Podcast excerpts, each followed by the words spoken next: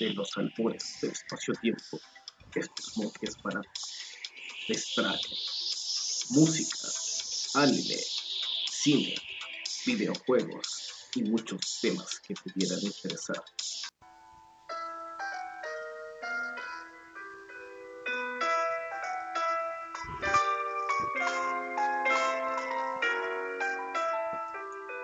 Bienvenidos a un nuevo episodio de Monjes Fanáticos. ¿Cómo está Don Icónico hoy día?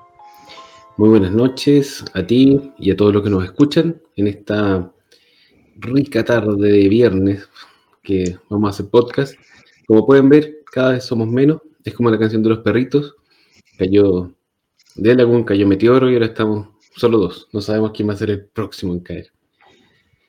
Eh, no sé si tú quieres hacer la introducción al tema, de qué se trata lo que vamos a hablar hoy día. Sí, solo la introducción porque queremos mandar un mensaje igual. Em, pero hoy día vamos a hablar de Harry Potter 25 años de la piedra filosofal. ¿ya? Este es el tema. Vamos a conversar un poquitito de los libros, de algunas cosas que no hemos visto en otros especiales. La otra vez hicimos un especial netamente de, una película y hablamos un poquitito del personaje Harry. Pero em, ahora vamos a hablar un poco más del, de la génesis de la creación. Pero previo a eso tenemos que dar un mensaje que obviamente nosotros creemos que es súper relevante. Em, nosotros como podcast, perdón que me tome esta atribución, pero em, llevamos varios años transmitiendo, nosotros los que participamos en Monjes Fanáticos somos amigos de la infancia, pero haciendo este programa hemos conocido varias gente súper eh, relevante en la cual hemos hecho una amistad a través de este podcast. Por supuesto que amigos dentro de, lo posible, en distintos lados.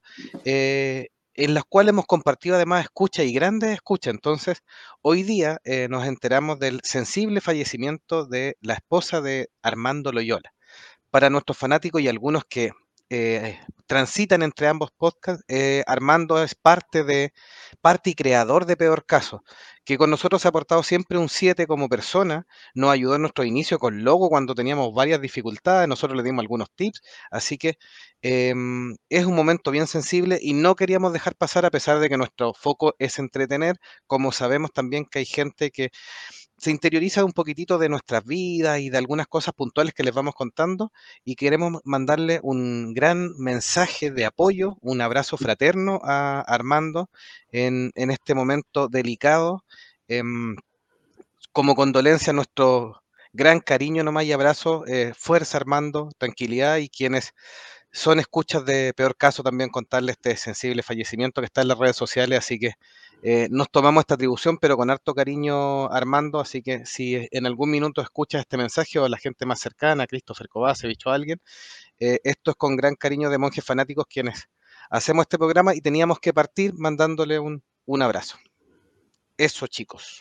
Sí, obviamente yo me hago eco de tus palabras. Eh, quizás no somos cercanos como tú y Delagún, más, más cercanos con él, pero independiente de las creencias que tú tengas, puedes ser religioso, creer en la energía, qué sé yo. Yo creo que acompañar a, alguien en el sentimiento y tratar de, apoyarlo, ya sea de manera virtual o, proyectando, no sé, estos buenos sentimientos, esta buena energía, algo quizás podemos ayudar a superar este momento terrible que yo creo que ninguno de nosotros se puede imaginar lo terrible que es.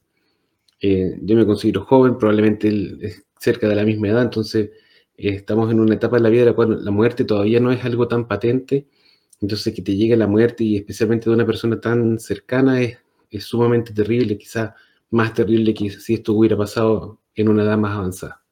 Así que eso.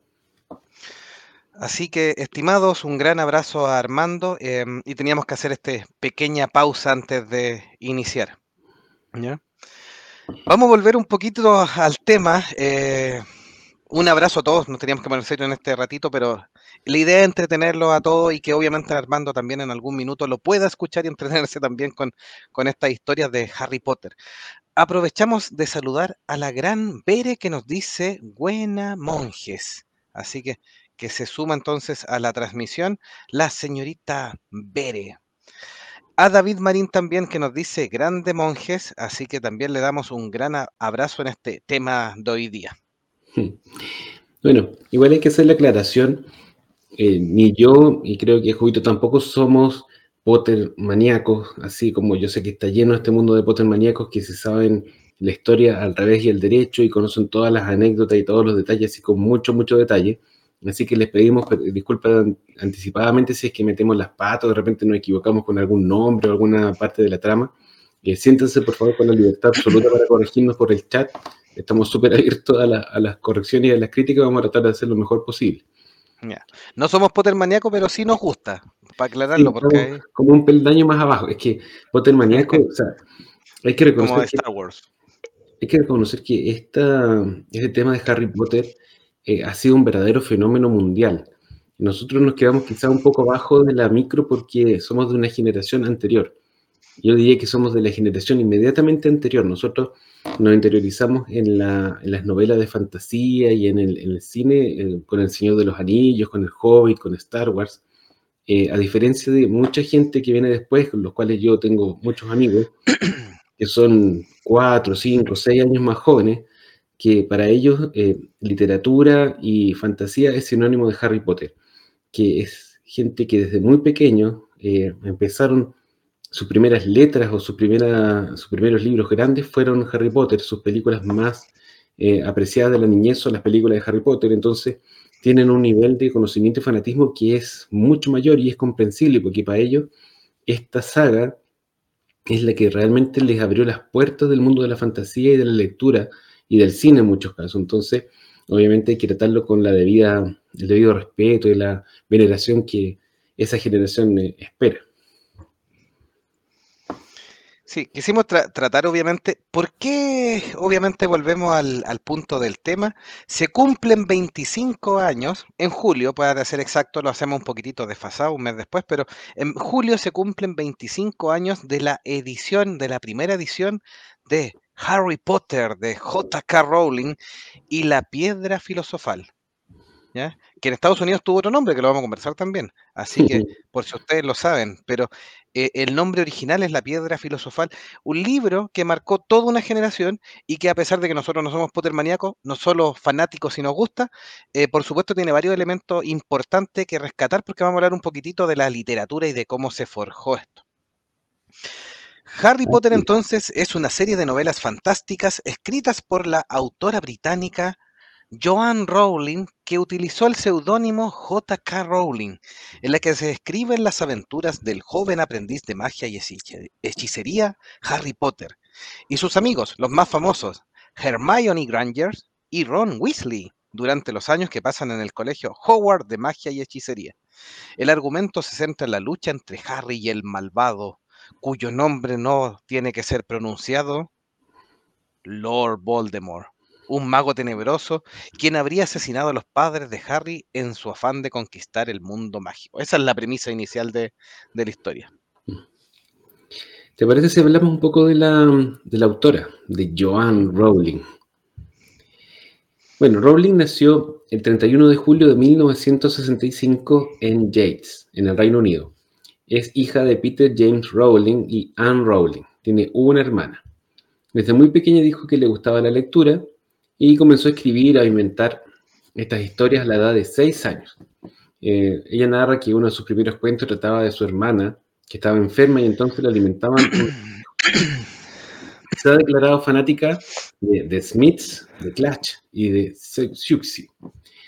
No era muy buena alumna, no superó las pruebas de admisión para entrar a la Universidad de Oxford en 1982, así que se matriculó para obtener una doble titulación en Filología Francesa y Clásica en la Universidad de Exeter.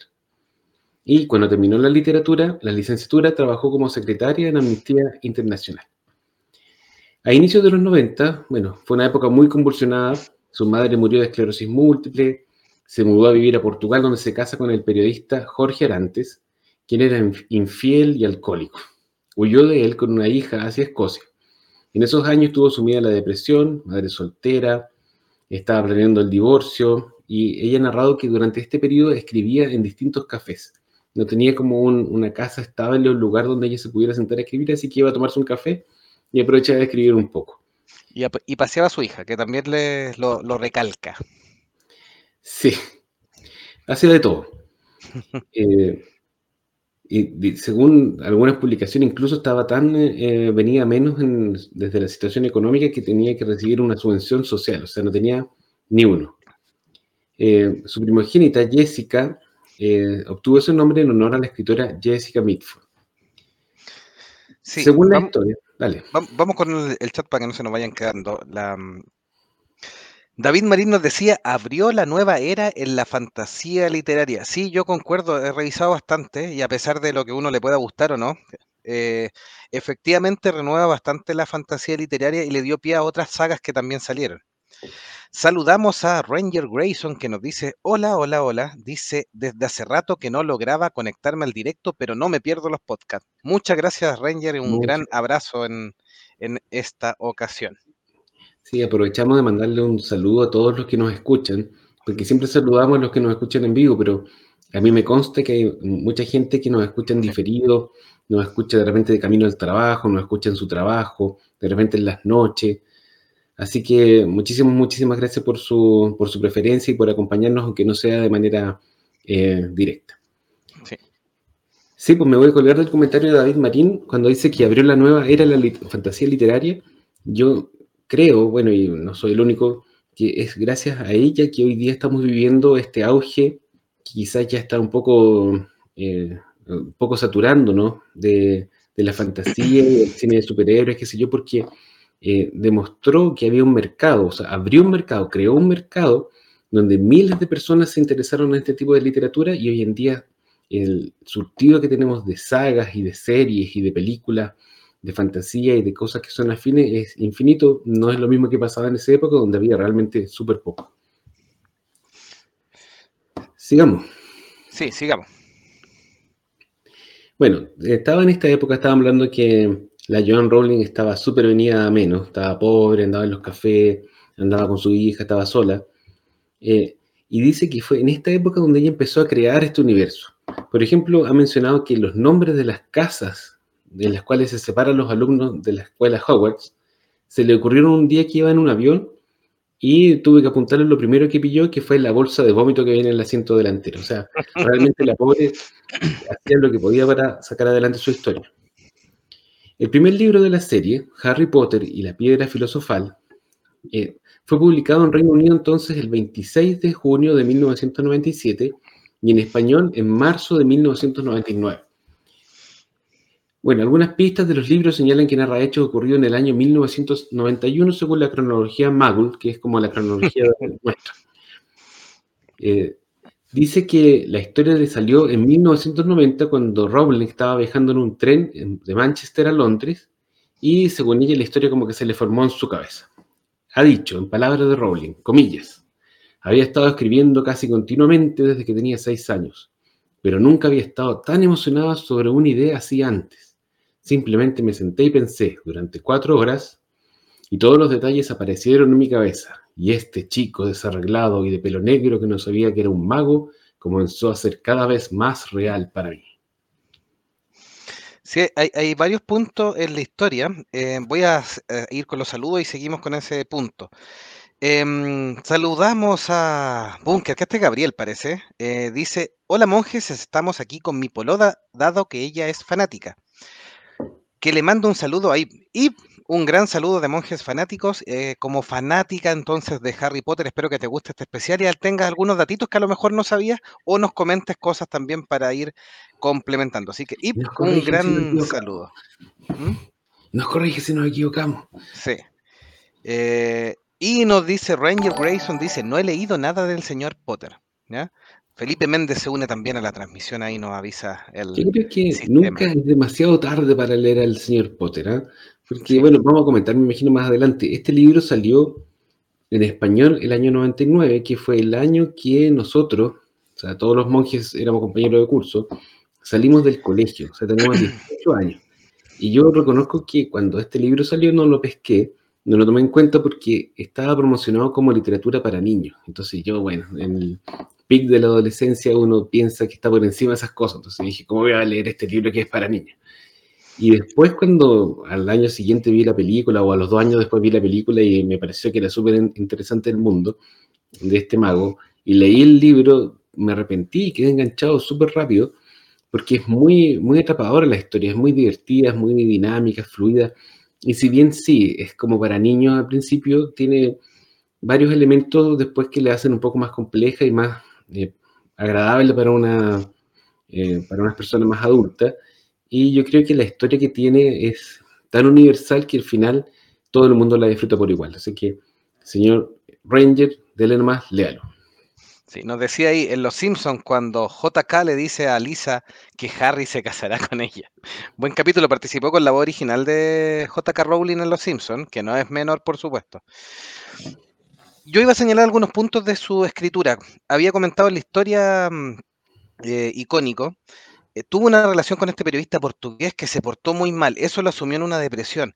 Después ella nos va contando, y cuando le han hecho distintas entrevistas, los dementores que te roban esta energía, que son parte importante, estos espíritus que atacan o tienen a los tipos sumidos ahí en, en, la tristeza, principalmente en las cárceles inicialmente. Eh, fue parte de lo que ella sentía en el minuto de la depresión y, cómo fue conjugando temas. El tema de haber perdido a su madre también la llevó a pensar que ella era una huérfana, igual que Harry, y estableció. Siempre ella ha dicho que el personaje que la representa más, a pesar de que le hubiera gustado ser más inteligente, el tema de Oxford, por ejemplo, en el comentario, es Hermione. Eh, pero efectivamente toma elementos de su vida. Eh, eh, un gran amigo que tenía en su juventud manejaba el auto que sale obviamente en el, en la segunda película, si no me equivoco. El segundo libro, sí. En el segundo libro. Así que, el, exacto. Entonces ahí va rescatando algunas cositas que nos van contando en la vida de J.K. Rowling. Bueno, para los que nos están siguiendo en video, ahí Jovito puso una foto de la J.K. Rowling con su primer marido. El marido tiene cara de alcohólico, alcohólico, mujeriego y bueno para pegar y chamuyento, y ella tiene cara de estar sufriendo. O sea, en realidad la foto está perfecta para explicar esa foto que cuenta la historia sola. Sí. Voy con los comentarios para que sigamos. Em, David Marín. Eh, ah, Ranger Grayson nos decía primero, el 99 yo estaba en primero medio, así que igual andaba de rebelde. Me encanta leer, pero no era obligación en esos tiempos. Y Bere nos decía, sí, yo tampoco sé nada de Harry, ni he visto una película. David Marín nos dice, no soy fan de Potter, pero vi la efervescencia de los niños con estos libros y las películas terminaron de dar más magia a la saga. Eh, y saludamos al gran Felipe Tapia también que nos dice, volvieron los viernes Funaki. No, pues sí, JK tiene derecho a hablar, pues ahí se ha metido en, en el tema ahí, ha estado con el tema de la cultura de la cancelación, pero no lo cancele. Claramente ella tiene opiniones súper fuertes en distintos temas y no se queda callada, así que... Eh, Bunker nos dice, conozco varios dementores. Oh, J.K. Rowling nos dice Ranger Grayson, era una sangre sucia.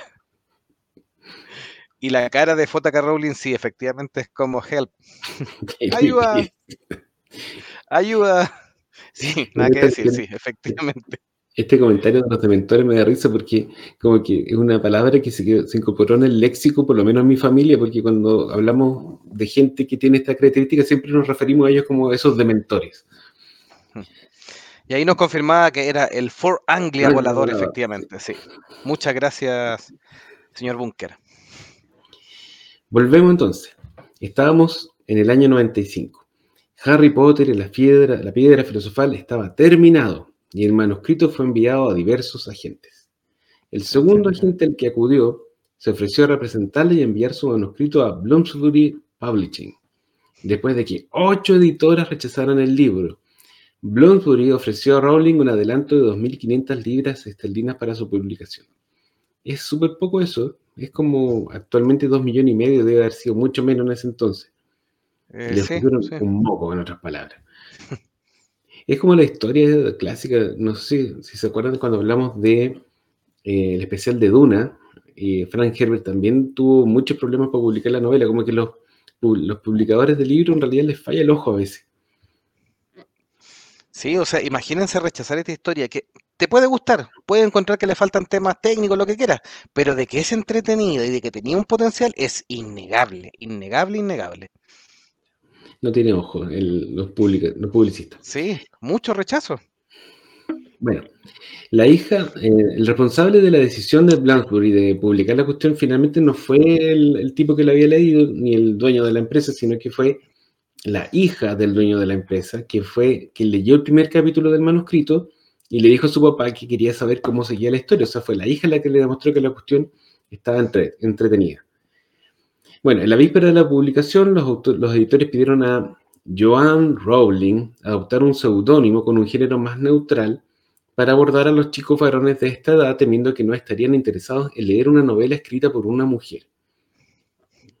Igual es igual como fuerte, no, sé, no, no se me ocurre que yo me hubiera fijado en el nombre del autor de una novela y que si fuera mujer no lo iba a pescar, pero no, y, y, estamos hablando de Inglaterra, que se supone que están un poco más adelantados, efectivamente, yo tampoco. O sea, para mí no es tema que sea hombre o mujer, si la historia, y de hecho de repente la cubierta, mucho tiene que ver la ilustración también, me llama la atención, leo la contratapa eh, para, ver el resumen, y no me es relevante si es hombre o mujer, o sea, para, para mí igual de válido, pero al parecer a nivel comercial estos dinosaurios sí les importaba. Yo no sé si a los niños... Eh, lo justificaron por ese lado, pero no sé si a los niños.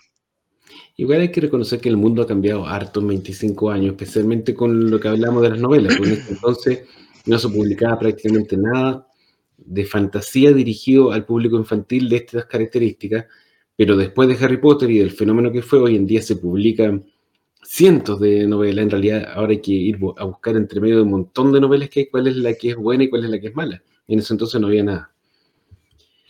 Bueno, entonces la Joan decidió que su seudónimo iba a ser J.K. Rowling. Joan Kathleen Rowling, omitiendo su nombre y usando el de su abuela como el segundo. O sea, Kathleen era el nombre de la abuela, le quitó el, nombre, dejó la inicial nomás y por eso quedó J.K. Rowling. Yo no sé si alguna vez pensé o alguien que ustedes hayan conocido ha pensado que JK era un hombre, pero bueno. La primera edición de Harry Potter y la piedra filosofal fue un tiraje modesto la piedra filosofal fue un tiraje modesto, de acuerdo a una autora inédita, en un momento en que la fantasía parecía pasada de moda, lo que estábamos diciendo, y los libros infantiles eran pequeñas secciones dentro del mundo editorial. Bloomsbury imprimió entonces solo 500 copias, 500, y 200 de ellas fueron destinadas a bibliotecas. Me pregunto, ¿cuánto costará hoy en día una, de una edición de esa? Debe ser terriblemente caro. Yo creo que en las bibliotecas fueron todas eh, birladas. si no lo pilaron. O escondidas. Está puesto en una vitrina probablemente. Bueno, pero esas 500 copias fue suficiente. La novela ganó el premio al libro del año, el libro infantil del año en Reino Unido. El sello Scholastic adquirió los derechos para Estados Unidos y rápidamente el libro escaló la lista de bestsellers. Eh, para el mercado norteamericano, quienes pagaron una suma bien significativa para asegurar los derechos, eh, los editores temieron que algunos de los lectores no entendieran la palabra filosofal de la piedra filosofal, ni la asociaron a un tema mágico, porque, eh, bueno, la piedra filosofal era un concepto de la alquimia. Entonces, Scholastic, que esta editorial, insistió que el libro fuera retitulado para el mercado estadounidense como Harry Potter and the Sorcerer's Stone, que es Harry Potter y la piedra del hechicero.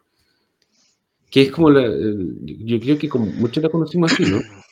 Sí, sí, sí. Igual, igual yo la versión que compré, eh, de dudosa procedencia para ser exacto.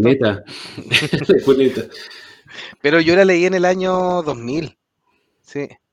Yo la leí al tiro, eh, lo que sí, versión rasca. Después he comprado como corresponde cuando tuve ya dinero para comprar una edición adecuada. Eh, la, la recibí como la piedra filosofal, de hecho todavía anda por ahí con esa hoja repetida, con una hoja al revés. Sí, Nosotros también compramos la edición de Cuneta de Editorial Salamandra, creo que sacaba la, versión en español. Y claro, la, hicimos chupete, porque bueno, en ese entonces yo conocí a mi actual esposa y ella también tenía los libros, y que ella me los prestaba. Y hace poco que eh, empezamos a introducir a los niños en el mundo de la lectura, a nuestros hijos, compramos una edición nueva que es súper de lujo, que no sé si la han visto, que viene ilustrada que es un libro de formato grande. O sea, es increíble cómo en todos estos años hemos ido cambiando, como dices tú, y ahora, claro, compramos la edición más, más bonita. Así que bueno, estábamos que le habían cambiado el nombre. Sí. Eh, vamos, vamos con los mensajes antes de que. para que no se nos vayan quedando tanto. Ranger Grayson nos decía con respecto a la primera venta de Harry Potter, con esa platita la salvó por un tiempo. Y también ahí nos decía el editor funado respecto a los errores ahí de edición. Bunker nos dice, editores amigos, los publicistas hacemos otras cosas. Y Felipe Méndez, que también aprovechamos de saludar, nos dice, sí, el mundo ha cambiado mucho. Los expertos en siempre han considerado esta saga como para literatura. Recién en la actualidad se ha valorado como herramienta para acercar a los jóvenes a la lectura. Sí, vamos, vamos a conversar ese punto, Felipe Méndez, porque efectivamente hay, uno, hay unos trabajos bien interesantes y muy entretenidos para los que somos un poquitito más busquilla con el tema de leer. Eh, es, es, bueno cómo tiene un, un, efecto escala este, este tema, que lo vamos a comentar después cuando hablemos un poco más de los detalles. Es la droga de, ¿cómo se llama la droga de paso? La droga de inicio. Cuando, lo primero que tú pruebas y después te, te metes con otras cosas más serias. Sí. Ranger Grayson nos decía, esas copias originales de las bibliotecas desaparecieron. Misteriosamente. y también me dice, Jovito comprando libros del One Piece, sí, se los encargué a Luffy y ahí a Zoro. me los trajeron vía, vía pirata. Bunker nos dice, los fanáticos de Full Metal Alchemist sabemos que es la piedra filosofal. Malditos normies. Felipe Tapia nos decía, como todos, yo tenía el DVD 10 en 1 del Señor de los Anillos y ahora tengo el 4K Full Edition. Sí, efectivamente. Es, es, esos que venían como cuatro películas al mismo tiempo. Y, y, dice, monje icónico, usted se para y va a buscar esa versión premium. Deben ser una joya. Ya la veré a buscar para mostrarla. Sí. Y Loreta dice, eh, hola monje, yo creo que no le dieron mucha confianza al inicio porque en Inglaterra son comunes las historias de los magos y sociedades que la gente común no ve. Sí, efectivamente uno de los temas era que mmm, decían una novela más, eh, una novela más del mismo tipo, etcétera. Eh, habían otras cosas similares y no, no le dieron tanto énfasis o foco a, esta, a estas, estas cintas o estas películas después de de Harry Potter inicialmente, eh, pero cuando ya se estrenaron como películas como tales, a partir de los libros, ya fue otro el cuento. O sea, si ya habían explotado los libros y cada vez nos volvemos más locos con los libros, fue efectivamente un, un éxito rotundo. Eh, la división de libros de esta editorial, que no había partido todavía con libros infantiles, casi, inauguró, casi inauguró su sección infantil con Harry Potter. Y obviamente eso generó un crecimiento exponencial gigante, gigante, gigante. O sea, lo que fue la primera, ahí lo, lo vamos a poner en primer plano, déjeme ponerlo un poquitito más grande. Ahí, señor icónico. Sí. J.K. Rowling, Harry Potter y la Piedra Filosofal.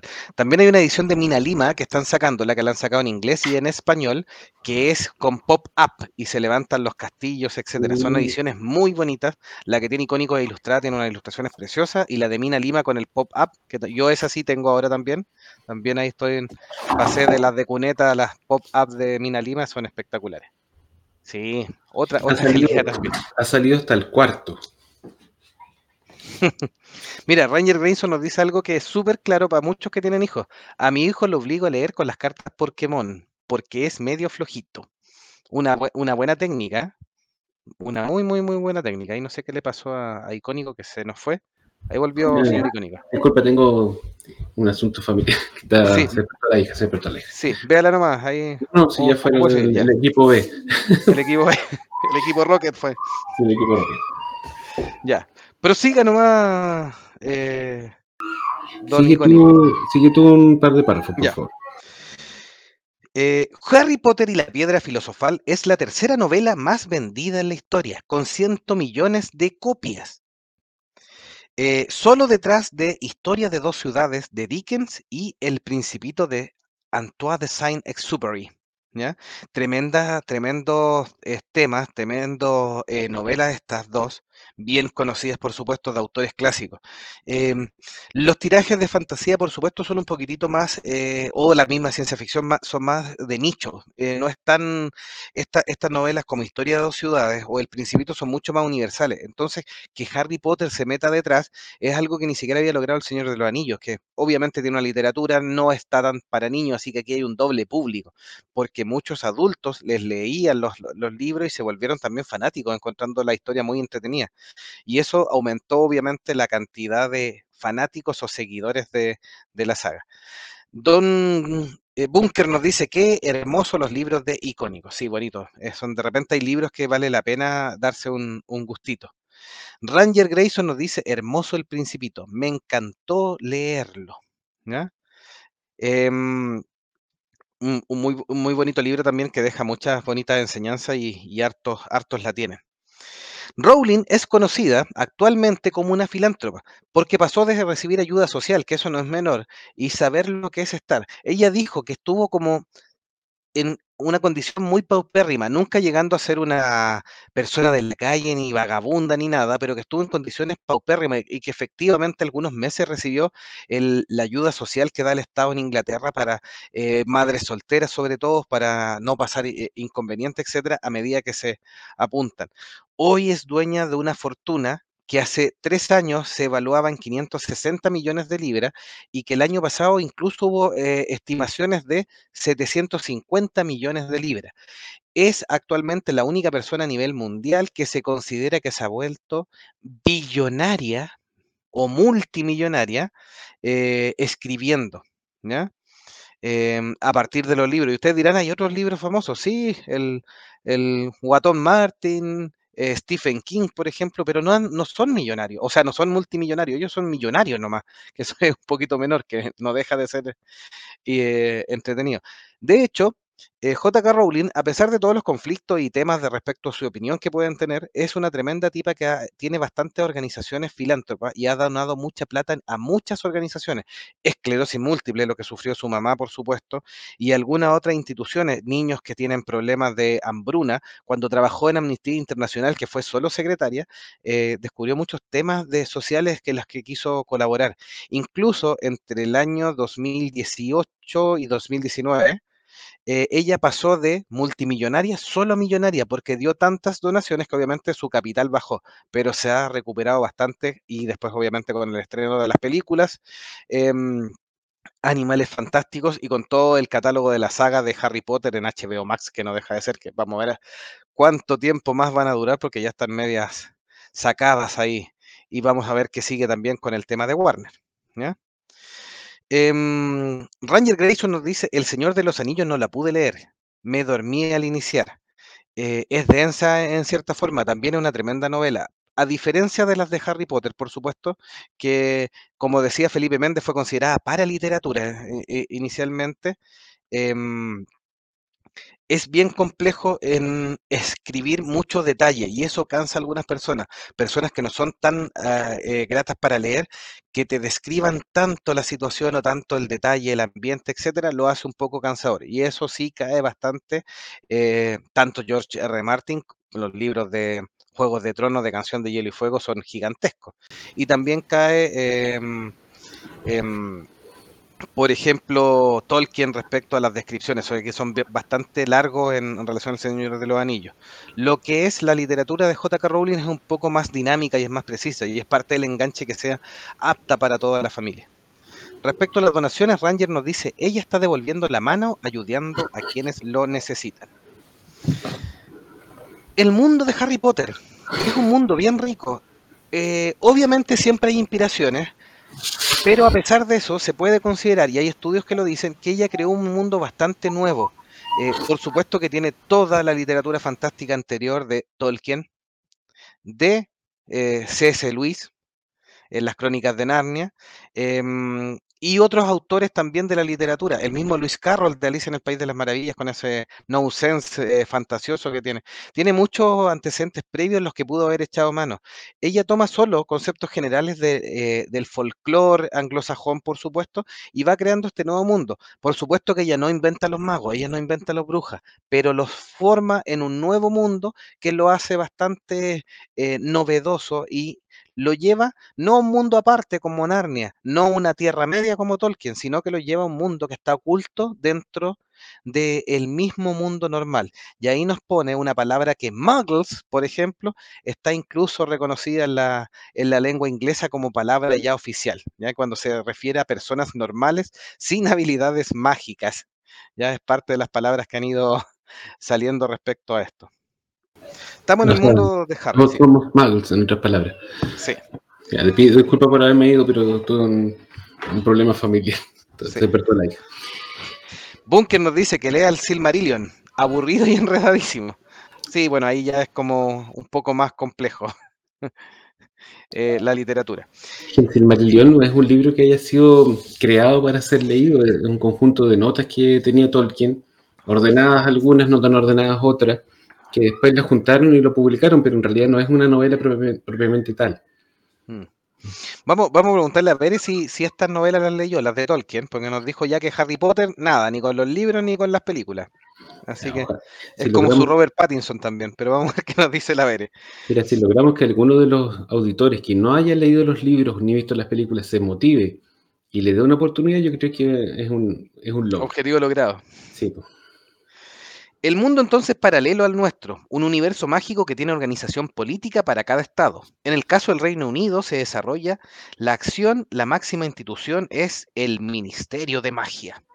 Existe un estatuto internacional del secreto que obliga a todos los magos y brujas del mundo a mantener un secreto para los muggles la existencia del mundo mágico.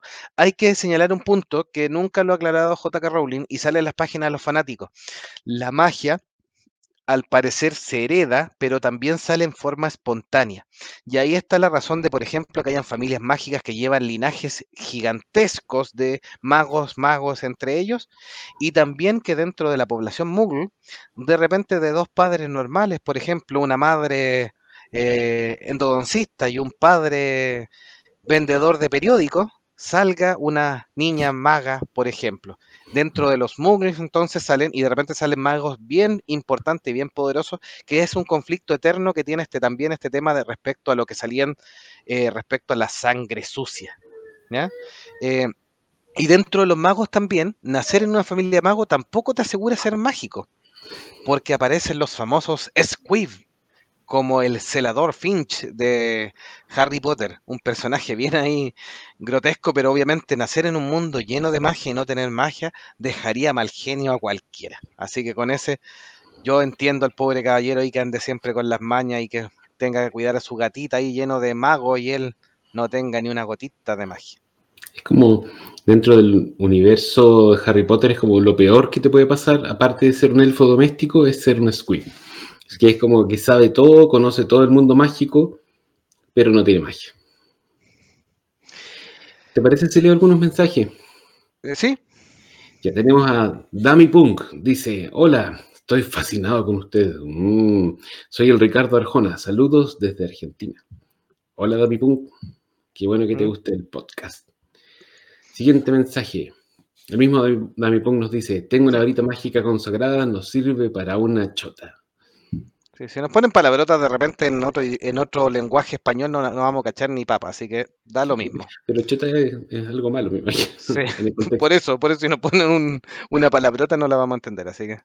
Si pudiera meter acá traduciría. Grayson dice, ni el mundo mágico se salva de la burocracia. No. La burocracia como un elemento súper importante, como un enemigo dentro de las novelas. Y a la mamá de Harry le pasó eso que decía Jovito de que es una maga que nació de padres que no tenían idea del mundo mágico. Dami Pong nos dice, la piedra filosofal está en tu interior, no la busquen en el exterior, mis pequeños saltamontes. Se puso filosofal. Se puso filosofal tal cual. Bunker77 nos confirma, los padres de Hermione son dentistas. Sí, yo algo me acordaba, pero no, sabía, no me acordaba si los dos. Ya, buen, buen dato, ¿ven ahí? Por eso dije endodoncista, porque algo me sonaba ahí dentro de mis recuerdos. Saludos a mis amigos dentistas, pero eso es como decir que eran las personas menos mágicas del mundo. Felipe Tapia nos dice, pero siempre está la magia de la amistad, dijo el Naruto, tal cual.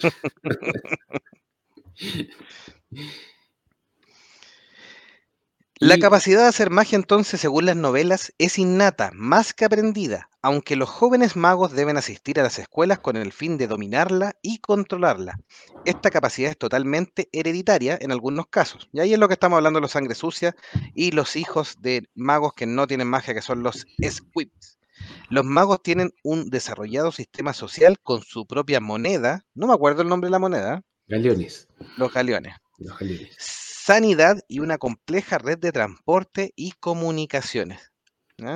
Sí, tiene el, bucecito, los polvos flu y un montón de cosas más. Las escobas voladoras. El mundo mágico era infinitamente más simple que el mundo no mágico, porque ellos todo lo resolvían con magia. Los niños iban al colegio y estudiaban hechizos, nunca estudiaron historia, no estudiaban ciencia de ninguna clase, los científicos magos no existían, cocinaban con magia, curaban las heridas con magia, se movían con magia, era en realidad un mundo bastante simple. No sé si quieres seguir leyendo lo de... Eh, o yo termino esta parte. Dentro del mundo mágico coexisten los magos, otras criaturas que también son mantenidas en secreto y fuera de contacto con los muggles. Se encuentran dragones, fantasmas, unicornios, sirenas, centauros, arañas gigantes y otras inventadas o adaptadas por la autora como los dementores o los elfos domésticos como Dobby. Los elfos domésticos, o sea, esclavos. Los esclavos del mundo de Harry Potter. Tal cual. Vamos, pasemos a la parte técnica de las novelas. Estas novelas son principalmente dentro del género fantástico, como hemos señalado varias veces, aunque en muchos aspectos también pueden ser consideradas Bildungsromane o novelas de formación, en las que se detalla algún tipo de desarrollo de un personaje. Para muchos, estas novelas tienen una estructura de la típica novela de misterio como Sherlock Holmes o de Agatha Christie, porque hay eh, numerosas pistas que están escondidas en la narrativa, mientras los personajes persiguen a una serie de sospechosos a lo largo de exóticos escenarios llevando un giro final inesperado, con un narrador omnisciente centrado en Harry. la estructura de las novelas es bastante estable a lo largo de la mayoría de los libros. Hay algunos que se salen un poco del molde, pero siempre hay como un misterio, siempre a ver, siempre Harry está con, sus tíos al principio del libro pasándola pésimo, después llega al colegio de alguna forma, hay un profesor nuevo de, defensa contra las artes oscuras, hay un misterio, Harry investiga el misterio con sus amigos, lo va buscando las pistas y al final lo resuelve. O sea, esa es como la estructura básica de las novelas. Eh, y siempre hay como una lección importante a partir de las claves o pistas descubiertas que soluciona el problema con una confrontación final. Hay un personaje sabio que es el que entrega la sabiduría, que es Dumbledore, y hay un personaje que representa el mal, que en este caso es Voldemort. Eh, la misma autora se ha referido a esta estructura, en comillas, mis libros son en buena parte sobre la muerte. Se inician con la muerte de los padres de Harry. Después está la obsesión de Voldemort de conquistar la muerte y su búsqueda de la inmortalidad a cualquier precio. El objetivo de cualquiera capaz de hacer magia. Entiendo por qué Voldemort quiere conquistar la muerte. Todos le tenemos tanto miedo. Esto es como también un, reflejo de lo que había mencionado, habíamos mencionado al comienzo, de que muchas veces los periodos de la vida en la cual la autora estuvo pensando en estas novelas o escribiendo estaban teñidos por tragedias, eh, la muerte de su madre, la enfermedad, la pobreza, etc. Eh, bueno, en general se ha concluido entonces que estas novelas manifiestan temas como la normalidad, la opresión, la supervivencia y la superación de estándares establecidos. La autora ha declarado que los libros comprenden un argumento a favor de la tolerancia y que además transmiten un mensaje que propone cuestionar a la autoridad y no asumir que el establishment o la prensa te cuentan toda la verdad. ¿Qué son estos elementos que aparecen en, las novelas? Sí, esto es un poquitito la parte más técnica, pero efectivamente la, la, estructura, a pesar de ser similar, nos va teniendo un orden y Recuerden que estas novelas son inicialmente para niños, que las disfrutamos después algunos jóvenes un poco más adultos y también los adultos. Pero esta estructura de ir repitiendo para los niños es una normalidad súper eh, clara los niños van normalmente al colegio, van durante un periodo de todo el año, entonces para ellos es súper lógico que cada historia, cada desarrollo ocurra durante un año. Y es este efecto de escala que nos también lo que montamos con Felipe Méndez, que se ha estudiado de que va siendo una especie de libro iniciático en relación a la lectura. Muchos niños que son muy malos para leer han logrado eh, encantarse con la lectura. Por supuesto que hay algunos que llegan a Harry Potter y de ahí no pasan, ¿ya? Pero eso es inevitable.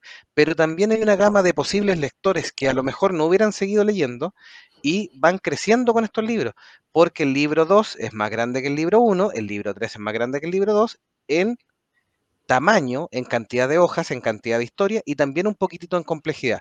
Eso pasa en general con la saga completa de libros y nos lleva a un crecimiento hay que pensar que se em, lanzó por varios años, entonces acompañó a niños que partieron leyendo aproximadamente desde la edad de Harry Potter, 12, 11 años, hasta los 20 años sin ningún inconveniente, 21 años, y crecieron con esto con 7 años de paso de, Harry que terminan casi a los 17 años, obviamente.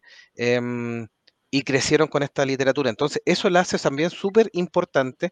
Y obviamente que se ha estudiado que hay niños que han logrado entrar al mundo literario. Y en los programas, por ejemplo, delante nos comentaba, no me acuerdo si era Ranger, que decía que no lo había leído o que lo había leído, pero en los tiempos que no era muy obligatorio.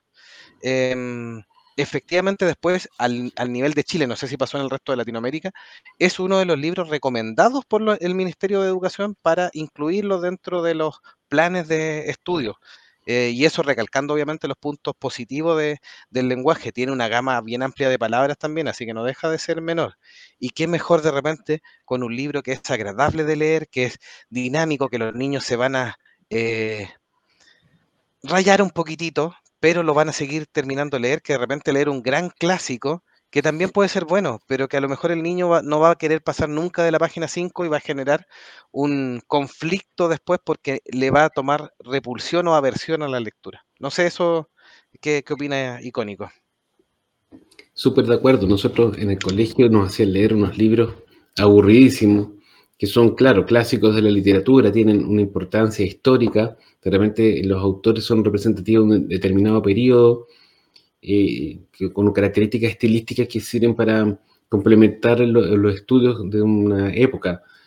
Eh, sin embargo, son súper aburridos. O sea, si te toca leer un mamotreto eh, escrito en español antiguo del siglo XVIII, XVII, yo te aseguro que el 90% de los niños no lo va a leer, va a leer el, un resumen, el típico resumen de paginitas azules que venía al final en las ediciones que teníamos nosotros en esa época. Y no se va a motivar, obviamente, a tomar otro libro después y leerlo de forma espontánea. Sin embargo, yo te aseguro, Harry Potter, tú lo lees o empiezas a leerlo y te atrapa. Eh, tiene una forma de narrar los hechos, una forma de encadenar las escenas que lo hace muy, muy dinámico y realmente tú, eh, la lectura se te hace un placer más que un trabajo. Y claro, los puristas o los tipos más exigentes pueden decir que es una para literatura, que es literatura chatarra, le pueden poner los epítetos que quieran, pero cuando se trata de motivar a los niños, o ni siquiera a los tan niños, cuando se trata de motivar a la gente para que tome un libro y eche a volar la imaginación, estos libros de Harry Potter son precisos. Bunker nos decía, no olvides añadir al hipogrifo, la bestia más hermosa de la saga. También nos señalaba, donde sale el mejor mago del mundo, Sirius Black. Ranger Grayson dice, yo soy pseudo escritor en el colegio escribía poesía, ahora escribo cositas de terror. Anímese nomás, Ranger, ojalá que le salga muy bien y cuando nos quiera mandar algo para que nosotros lo leamos, encantado se lo recibimos a monjesfanáticos.gmail.com porque eh, nos gusta leer, así que si quiere alguna opinión o algo, siéntase en la libertad, dentro de nuestro tiempo agotado, por supuesto, pero eh, si nos quiere mandar algo para que nosotros lo leamos, ningún problema, don Ranger Grayson. El año pasado para el especial de Halloween hicimos el experimento de leer eso, pues, de leer cuentos de terror, estuvo bastante, no sé si estuvo... Nos mandaron como cuatro, sí, nos mandaron como cuatro o cinco, más algunos que teníamos nosotros, así que estuvo entrete. Así que, podemos repetir. Lo podemos repetir ahora para octubre, así que si se anima, ni un problema. Y dice, la señora Rowling fue muy constante en su escritura. Terminó la saga y no como el Don Barba de Goth. Guatón. Ese gallo. Efectivamente, eh, eso, eso es súper importante, a pesar del éxito que estaba teniendo, a pesar de que lo podía haber estrujado, yo me acuerdo siempre haber escuchado al parecer desde el tercer libro que siempre dijo que terminaba la saga en el punto. A nivel de las películas ahí le dieron dos, vueltas a la última saga, pero efectivamente terminó dentro de lo que es y también ha dicho que es probable que ella no ingrese a, acercarse a personajes tan cercanos a Harry en un plazo de 10 a 15 años después de la emisión de su último libro. Así que estamos todavía ahí, nos faltan unos tres años más a ver si se, si se anima. Respecto a lo otro que ha escrito, antes de que sigamos con, el tema de Harry Potter, em, yo leí el Icabok, por ejemplo, que lo escribió eh, ella, y es muy entretenido, es un libro más infantil, muy entretenido, tiene otra temática, se aleja totalmente del mundo mágico. Hay algunas cosas que hizo también por el tema de convenios, lo que por ejemplo es lo de Newt Scamander, que iba casi a la par con la película, así que era bien complejo y no es tan, tan entretenido tampoco. Eh, no es malo, pero no es tan entretenido o tan atrapante como Harry. Eh, pero el Icabook es bastante bueno. La otra novela que tiene de adultos no la he leído y hace un, un, año más o menos reconoció que hay una saga que es novela un poquitito más negra, dirigida al público adulto, que tiene seis libros, no es menor, y que la emitió, hizo el mismo estilo de Stephen King obviamente la emitió con un seudónimo. ¿Y por qué la emitió con un seudónimo? Porque así eh, le daban una oportunidad al libro sin asociarlo con Harry Potter. Y efectivamente al parecer le fue bien porque son seis libros, así que no deja de ser y ahora ya se sabe que es eh, eh, ella la autora. Lo voy a buscar mientras seguimos con, con los temas de qué dijeron los críticos respecto a esto. Sí, mientras Jovito busca la información, yo les cuento qué pasó con los críticos. Eh, bueno, se ha lavado la, una prosa muy grata de leer lo que estábamos diciendo recién, eh, al punto que parece generar cierta adicción. Bueno, yo creo que uno no puede volverse adicto a los libros, es un libro que te atrapa en realidad. Y además, en el desarrollo de la saga se aumenta progresivamente, progresivamente la complejidad de los temas y la extensión del libro, que es lo que decía Jovito recién. Y en realidad el primer libro es muy sencillo y después, pasito a pasito, en la medida que los personajes crecen, el nivel de conflicto se hace mayor y también yo lo interpreto como que la habilidad de la escritora también va mejorando a lo largo de los años. Los libros se vuelven más largos y más complejos. Eh, ha sido vanagloria esto de que el libro va, va, creciendo con sus lectores y genera como una especie de escalera en el gusto y en el hábito de la lectura. En su principio, Harry Potter recibió críticas sobresalientes que ayudaron a crear una gran base de lectores para la serie. Tras su publicación, muchos de los principales diarios británicos elogiaron la piedra filosofal.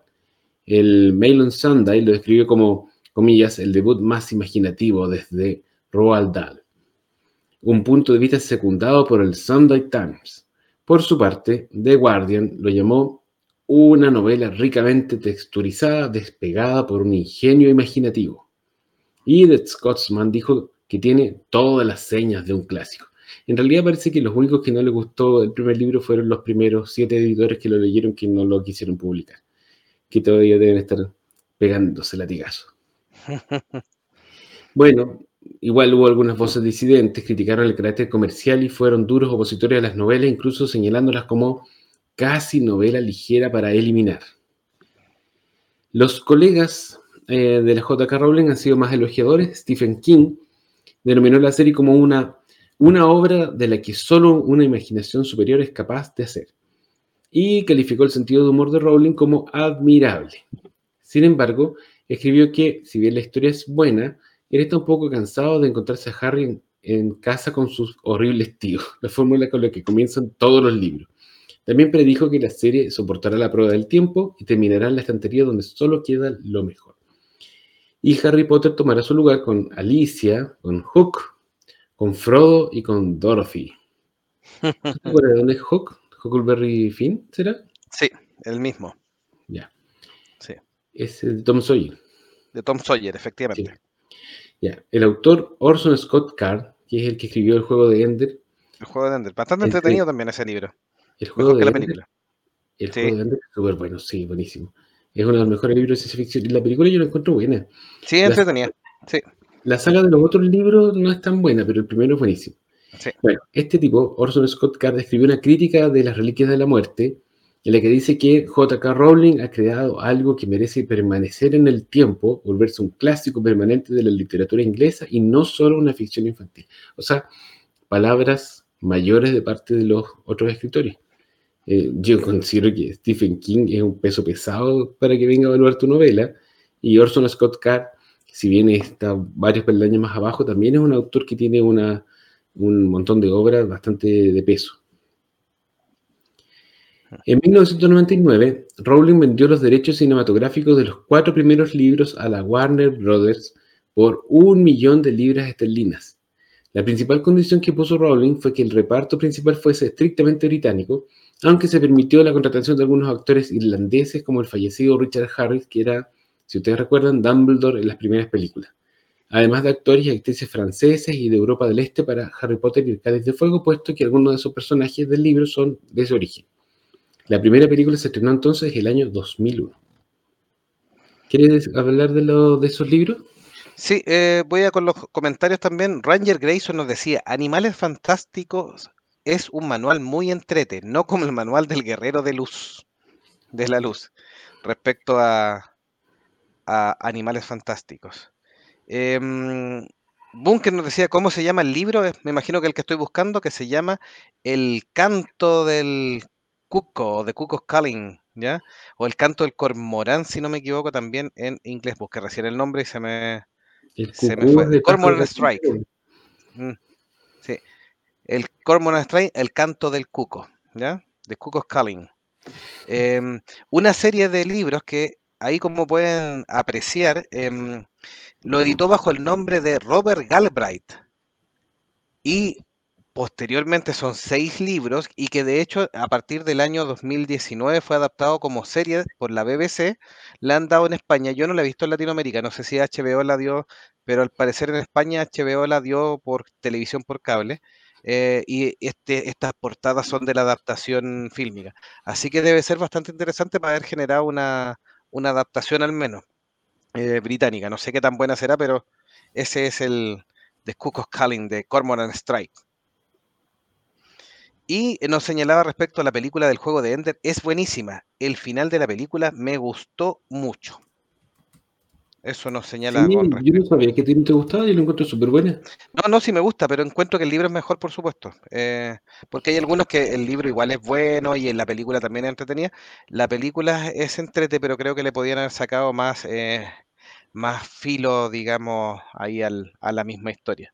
Me gusta la elección de los personajes también, o sea, el Asa Butterfield, la aparición de Harrison Ford no deja de ser eh, relevante y mm, Ben Kingsley también actúa como el, el mentor antiguo, ¿cierto? Sí, el, Sí, no me acuerdo cómo se llama el piloto el que había sí, derrotado a los insectores la primera vez. la primera vez, claro. así que no, el reparto. Y eh, sale Viola Davis también parece. Sí, Sí, eh, eh, cumple. Sí, así que el reparto es bien, bien bueno. Eh, de hecho, aparece también Beans, eh, con un actor chiquitito ahí que, que después ha, ha saltado bastante a la, a la fama, que es parte importante de la saga de los libros, porque es como, los que hemos leído los libros de, de Hudson Scorecard, eh, es como la segunda alternativa a, Ender. Y, mm, y también aparece ahí el, el- el malote que salía en las series de Disney, y aquí aparece como malo, que es el que termina peleando en, el- en la ducha. No sé, a mí me gusta la película, pero creo que podría haber sido mejor para... ¿Sabes, ¿Sabes la parte que no me gusta? Esta dinámica con el juego cuando se hace el ratoncito. Eso es lo que encuentro un poco extraño. Ahí no me termina de convencer, aunque cumple la función de la, de la novela, pero La otra que sale es Abigail Breslin, que también sí, ha sido medio famosilla. Y el sí, personaje de. Ben Kingsley era Macer Rackham, así se llamaba el, el piloto. Sí. La niña que le ayuda también es famosa, la mm, que actúa con él. No me, no me acuerdo si es la Hailey Steinfeld o, o otra. Sí, es la que sale en, en, en Hawkeye, Sí, Hailey Steinfeld entonces. Está bien. este, Que, sí, que es primer Steinfeld. rol, era chiquitita, chiquichicha. Sí. Em, Así que no eso, sé, pues, sí, no sé qué tenemos más en el chat. Por si. Ah, Harry, eres un mago, el peluca. bueno, ahora nos toca revisar la historia de los libros. Eh, no sé qué dices tú, si seguimos ahora, lo dejamos para una segunda oportunidad. Yo avanzaría con el primer libro para dejar el enganche, porque creo que el tema es interesante, entonces podemos hablar un poquitito más en detalle mezclando los libros y las películas, pero contemos un poquitito ya que estamos celebrando los 25 años de La Piedra Filosofal y cerramos con un poquitito de la historia de, este libro, que después lo vamos a, a repetir cuando veamos todos los libros, pero para dejar bien el enganche. Ya. Como dijo Jovito, el primer libro, que es el que está de cumpleaños, Harry Potter y la piedra filosofal, o la piedra del hechicero si estás en Estados Unidos, habla de un joven huérfano, Harry Potter, que el día de su undécimo cumpleaños comienza a percibir extraños acontecimientos a su alrededor, los cuales alcanzan su punto máximo cuando unas cartas enviadas desde el colegio de Hogwarts de magia y hechicería llegan a la casa donde vive con sus tíos. Las cartas destapan los secretos que sus tíos le escondieron durante toda su vida. Sus padres fueron magos y un mago tenebroso, Lord Voldemort, los asesinó en una época de guerra encarnizada, por lo que Harry es un mago, de la misma manera y deberá comenzar sus estudios como tal en esa escuela. Harry, eres un mago. Para este fin, Dumbledore le muestra la fortuna monetaria que le dejaron sus padres. Dumbledore, que es el, el, director de la escuela de magia, Albus Dumbledore. Esto es como el sueño de, todos los niños, eh, que los tíos que los maltratan, eh, que tienen unos padres que son famosos, que es millonario, que es mago. Conozco harta gente que se quedó esperando que le llegara su carta y que nunca le llegó. Bueno. Sí, hay, un meme re chistoso con respecto a esto. Eh, es como ya no fui a Narnia, ya no me llegó la carta de Howard, y, los más viejitos decimos, en ti confiamos, eh, Gandalf. Gandalf va como a los 50 años a buscar a, Bilbo, así que todavía tenemos esperanza. Me queda la oportunidad. Bueno, entonces Harry es escoltado por el guardabosques del colegio, Rubius Hagrid, rumbo a este colegio de magos donde se esconde un antiguo objeto legendario, la piedra filosofal, o si estás en Estados Unidos, la piedra de la piedra Aquí conoce a los que se volverían sus mejores amigos, Ron Weasley y Hermione Granger. Harry intenta convencer a sus profesores de que la piedra puede ser robada por el profesor Severus Snape, el profesor de pociones, lo cual es negado por los últimos que afirman que se encuentra en un lugar seguro y protegido. Finalmente, eh, Harry descubre que no era el profesor Snape, sino que era... Oh, spoiler. Sí, no, los que no han leído la novela, tápense los oídos en este momento. No era Snape, era Quirrell, quien alojaba en su cabeza los restos del malvado mago Voldemort. Al intentar quitarle la piedra a Harry, un hechizo predictor puesto por su madre lo protege y destruye a Quirrell y a Voldemort, y a la cara de Voldemort. Sí, en realidad suena un poco ridículo, pero en la novela como que hace más sentido. Sí. Ahí Bunker nos ponía Albus Percival Wolfrid Brian Dumbledore. Ese es el nombre completo. Así que saca tu nombre, Albus. Albus Percival Wolfrid Brian. Brian. el Brian es como de, de chiste ya, se eh, eh, Brian. El poder del amor, dicen Ranger Grace, sí, tal cual. El amor de la mamá lo protege. Bueno, yo creo que estamos de acuerdo con Jovito que vamos a dejar un segundo programa para hablar de todos los libros y todas las películas, porque eso es un gran tema. Quizás pudiéramos ir redondeando eh, con lo que ya hemos mencionado. Eh, lo que nos gusta cada uno, sí. JK Rowling ha estado envuelta en alguna polémica, pero ya lo hablamos en el capítulo de la cultura de la cancelación, no sé, no sé si vale la pena darle vuelta. Eh, ¿Qué vas a decir tu jueguito? Sí, que, contar un poquitito lo que nos gusta de las novelas.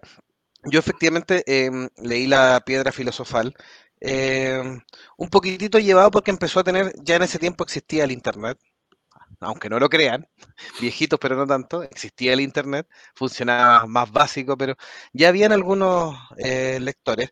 Eh, yo les puse la imagen ahí, la transmisión en vivo del libro que sale este, este niño flaquito arriba de la escoba, y igual era llamativo, era, era bien bonita la, gráfica, que después la ilustración han sido mucho mejores todavía.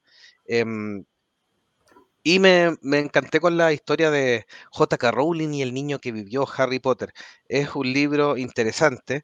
De hecho, cuando yo leí el, primero, estaban saliendo ya el segundo, eh, La Cámara Secreta, así que rápidamente también fui al mismo, se lo encargué ahí a Chopper y a Nami eh, del One Piece, que me lo trajeran de la, de la cuneta de al lado. Eh, y también tuve el segundo en esa misma versión. Descargando de casa, dice y Donkey. Napster. Napster. Winama ahí para la música. Y ahí nos vuelve a decir eh, el mejor mago, Sirius Black. Así que eso, es un poquitito la, experiencia personal con Harry Potter. Es una historia que me agradó. Yo ya, ya a esa altura, eh, para contarle un poco, eh, un poquito, compartir algo más personal, a esa altura yo ya me había leído a Luis, a Tolkien, a, a, Carroll. Entonces, eh, me vino a complementar y creo que no compite, no es uno, uno mejor que otro y todos son historias distintas y y te crean su propio universo y uno se lo imagina y disfruta las novelas de Harry. Las disfruté hasta que terminaron los libros, me gustaron en general, por supuesto que uno tiene sus favoritos y las películas también me encantaron y tiene uno sus favoritos. Eso es como redondeando lo que eh, lo importante y que concuerdo con muchas de las críticas positivas de lo que tiene J.K. Rowling y Harry Potter, el niño que vivió o, o, el primer libro que cumple, 25 años entregándonos su magia, Harry Potter y la piedra filosofal. Yo voy a contar, me voy a sumar a tu historia. Eh, yo alcancé a leer los cuatro primeros libros en español. Eh, como ya de la, había contado, los, los, leíamos con mi señora, ella me los prestaba. Y a esa altura estábamos súper fanáticos, obviamente, y cuando quisimos leer el quinto libro tuvimos que esperarlo. Y claro, en ese entonces estaba el internet eh, bien en pañales, pero ya teníamos la noticia de que la novela la habían estrenado en Estados Unidos y en, en Reino Unido. Sin embargo, la traducción en español se demoraba más de un año. O sea, es una cuestión impensada hoy en día que los libros salen casi al mismo tiempo. Tres meses, sí. Eh, en ese entonces nos suscribimos a un grupo de, de fanáticos en internet que hacían traducciones del, de los libros, traducciones así hechas por los fans. Podías bajar los capítulos traducidos por los fans y nosotros lo imprimíamos y lo íbamos leyendo. Claro que no, era de la mejor calidad y de repente no se ponían de acuerdo los mismos fanáticos en traducir las cosas de la misma forma de un capítulo a otro. Así que ya para el quinto libro lo compramos en inglés y tuvimos que aprender inglés. Así que no solo sirve para que los niños aprendan a leer y se motiven, sino que sirve para que los no tan niños se motiven y aprendan inglés, porque eh, lo tuvimos que leer en inglés y después, claro, eh, uno a la medida que va sacando los primeros capítulos que son re difíciles, después se hace más fácil y al final ya lo leíamos bastante de corrido. Bueno, y los chiquillos en el chat se pusieron melancólicos. La Vera dice, quemar CDs en Nero. Ranger Grayson dice, con videos de El Rellano. la Vera dice, tarea del Rincón del Vago. Y Ranger Grayson se, se suma y dice, el resumen resumido del Rincón del Vago. Tal cual. Así que eso, pues. Sí, Quizás le podríamos, eso. le podríamos dejar de tarea a los que no han leído ni han visto. Que lean el primer capítulo y nos digan si les va a gustar o no. Que lean el primer libro, si es súper cortito, es eso que uno lee antes de quedarse dormido, cuando va al baño ya se lo lee, si es muy breve. O ver la película, en realidad las películas son... Estas las películas son más infantiles, las primeras, que los mismos libros, pero son muy buenas, tiene música de John Williams, eh, también divertida. Y así la próxima vez que vean el capítulo y que comentamos las películas no lo spoileamos tanto. Como comentario anecdótico dentro del One Piece y todo eso, eh, One Piece como novela, como novela manga, digamos, eh, está próximo a superar el récord de Harry Potter, siendo súper importante dentro de lo que nos reímos que One Piece, el tema del pirata, eh, en el último tiempo ha superado las, las, ventas, es una novela de manga que lleva muchísimos años, más de mil, creo que vaya a pasar los mil cien capítulos. O por ahí vamos, eh, don Felipe también me puede, si está todavía dando vueltas, me puede confirmar, ya va en los 1100 capítulos de, de One Piece, así que no deja de ser importante. Y para ir cerrando también, eh, le agradecemos a todos nuestros fanáticos que nos acompañan, que nos acompañan en vivo y como también dijo Icónico, quienes después se repiten y le dan vida a este podcast en Spotify, YouTube y en las distintas plataformas en que van a ir reproduciendo. Muchas gracias por compartirlo. Si ustedes conocen a un fan de Harry Potter, mándenle este programa a ver si le gusta, si, si nos comenta algo más y etcétera, para nosotros animarnos para esta segunda, segunda parte. ¿eh? Aprovechamos de mandarle un saludo. Sí. Dale. Bere nos decía, sin problemas con los spoilers, no pienso ver ninguna de las películas. Pero Ve, vea si el libro, a ver si se anima. Acepta las recomendaciones, pues. Y aprovechamos de mandar un saludo a nuestro querido productor, Don Delagun, que nos escucha en diferido ahora. Así que saludos para ti. Y sí. le mandamos un saludo a Meteoro, aunque en realidad él no nos escucha en diferido, así que no lo va a escuchar. Sí, ahí vamos Muy a compartir mal. las imágenes de en qué está nuestro, nuestro contertulio. Ahí está nuestro productor general que está postulando para el, el, reboot de la saga de Harry Potter. Así que. Y nuestro monje meteoro ahí está postulando para interpretar en una posible secuela o precuela de la historia a Salazar Slytherin. Así que calza súper bien con la descripción del personaje. Sí. Así que les damos un gran abrazo.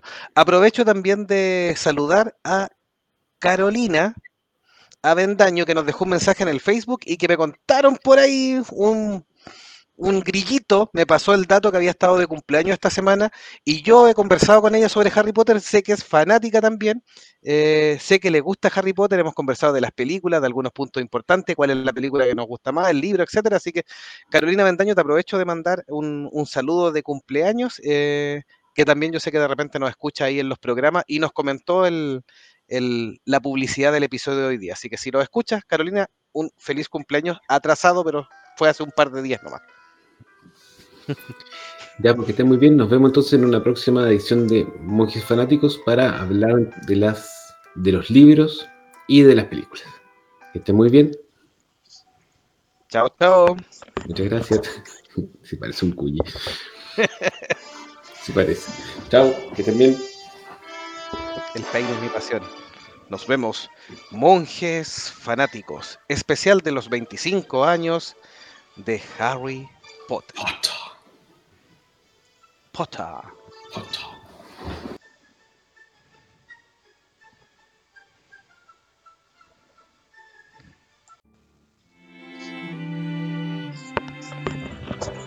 Y aquí termina otro episodio más de tu amigable podcast Monjes Fanáticos. En el próximo episodio hablaremos de otro tema de interés para ti. Y recuerda que somos fuente de información sobre tus películas, series o personajes favoritos. Y que este programa está hecho por fanáticos igual que tú. Gracias por compartir este podcast y nos oímos en un próximo episodio. Hasta pronto.